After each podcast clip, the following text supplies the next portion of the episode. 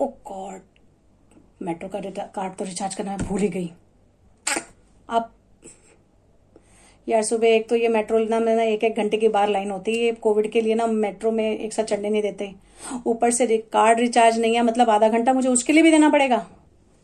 भाई, गए मीना मैडम तुम काम से, कल डेढ़ घंटा पहले लाइन में जाके लग जाना सो so दैट तुम अपना टाइम से कार्ड रिचार्ज करके ऑफ़िस टाइम से पहुँच सको। बॉस नहीं सुनेगा कुछ भी। भगवान, कोई तो रास्ता दिखा दे। कोई तो रास्ता दिखा दे, भगवान प्लीज़ बता दे कुछ। पेटीएम है पेटीएम है। दस एक मिनट पेटीएम से अपना मोबाइल कार्ड वाले रिचार्ज कर लू metro card done done done done done done. Done आधा घंटा बच गया। कुछ ऐसे ही फील करते होंगे आप, जब आप पेटीएम से पेमेंट कर लेते हैं कभी कभी जब हम पेमेंट्स की वजह से कहीं रुक जाते हैं, अटक जाते हैं तो। करेक्ट और ऐसे बहुत सारी चीज़ों के लिए इस्तेमाल करते हैं, जैसे shopping other things shopping medicine कुछ भी कुछ भी आप बाय कर सकते तो आप अपना कैश नहीं भी है तो पेटीएम है तो चलेगा। तो कोई दिक्कत नहीं है। नमस्कार दोस्तों, आप शायद जाने गए होंगे कि मैं बात करने वाली हूँ आज पेटीएम के फाउंडर विजय शेखर शर्मा जी की। दोस्तों विजय शेखर शर्मा जी भी एक हिंदी मीडियम में पढ़े, पढ़ते हुए स्टूडेंट थे, उन्होंने भी अपनी पढ़ाई पूरी हिंदी मीडियम में करी। और पंद्रह साल की उम्र में वो इंजीनियरिंग करने दिल्ली में आए और दिल्ली कॉलेज ऑफ़ इंजीनियर में उन्होंने एडमिशन लिया। स्कूल के टाइम से ही बहुत इंटेलिजेंट स्टूडेंट थे। तो हमेशा से ही क्लास में आगे बेंच पे बैठते हैं, जितने भी इंटेलिजेंट स्टूडेंट होते हैं। और कॉलेज में भी वो उतने ही कॉन्फिडेंस के साथ आगे वाली सीट पे बैठे, क्योंकि इंटेलिजेंट स्टूडेंट हमेशा से प्रेफर करते हैं आगे बैठना। लेकिन एक दिन उनकी टीचर ने एक इंग्लिश में सवाल उनसे पूछ लिया तो क्योंकि उनको इंग्लिश आती नहीं थी तो उनको समझ नहीं आया। तो उसकी वजह से उनको बड़ी शर्मिंदगी उठानी पड़ी क्योंकि सभी जो क्लासमेट थे वो उन हंस रहे थे। तो उसकी वजह से वो उनको बहुत शर्मिंदगी हुई और अगले ही दिन से वो लास्ट बेंच पे जाके बैठने लगे। लेकिन उसके बाद से वो अपना समय ज़्यादा क्लास में ना बिताकर लाइब्रेरी में बिताने लगे, किताबें पढ़ने में। तो उन्होंने बहुत सारी सक्सेसफुल स्टोरीज पढ़ी और सक्सेसफुल स्टोरीज से ना केवल उनकी इंग्लिश सुधरी, उनका माइंडसेट भी चेंज हुआ, उनकी सोच बदली। उनको लगा कि मैं क्यों ना अपना ही बॉस बनूं इंस्टेड ऑफ़ मैं किसी और के लिए काम करूँ।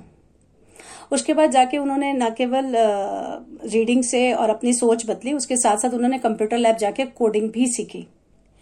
कोडिंग सीखने के बाद उन्होंने अपने क्लासमेट हरिंदर के साथ 1997 में इंडिया डॉट साइट नेट का डिज़ाइन किया और ऐसे छोटे मोटे बहुत सारे प्रोजेक्ट किए, जिसको एक अमेरिकन कंपनी ने एक मिलियन डॉलर में खरीद लिया 2001 में।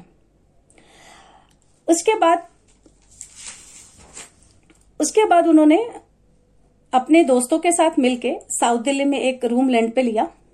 और रूम रेंट लेने के बाद उनके जो दो दोस्त थे, उन्होंने पाँच पाँच लाख रुपए का कंट्रीब्यूशन करके शेयर पार्ट बना के अपना उनके साथ काम शुरू किया। और उन्होंने एक साइट लॉन्च करी 197 जिसके थ्रू रिंग टोन जोक्स वगैरह जो थे, लोग डाउनलोड कर सकते थे उस वेबसाइट के थ्रू अब इस जब नाइन बाई इलेवन हुआ अमेरिका में, उसके बाद से जो थोड़ा उनकी कंपनी जो है वो धीरे धीरे नीचे आने लगी। और उनकी कंपनी जब डूबने लगी तो उनके पार्टनर्स भी चले गए। तो वो अकेले ही उस रन कर रहे थे कंपनी को जैसे तैसे दूसरी नौकरी करके उस कंपनी को जैसे जैसे तला रहे थे। और उन्होंने 24 परसेंट तक ब्याज लेके अपने दोस्तों, जानने वालों से, अपने स्टाफ को सैलरी देने के लिए 24 परसेंट तक का ब्याज लेके चलाया। मतलब कितना स्ट्रगल किया उन्होंने। इवन की 24 परसेंट तक का ब्याज लेके भी अपने एम्प्लॉयज़ की सैलरी के लिए उन्होंने पैसों का जुगाड़ किया। उसी बीच कहते हैं ना, जब आप किसी राह पे चलते हैं तो आपको कोई ना कोई सपोर्ट करने आता है तो इसी बीच में उनको पास पीयूष अग्रवाल जी मिले, जिन्होंने उनकी कंपनी में आठ लाख रुपए इन्वेस्ट करे और चालीस परसेंट उनकी कंपनी में खरीदा।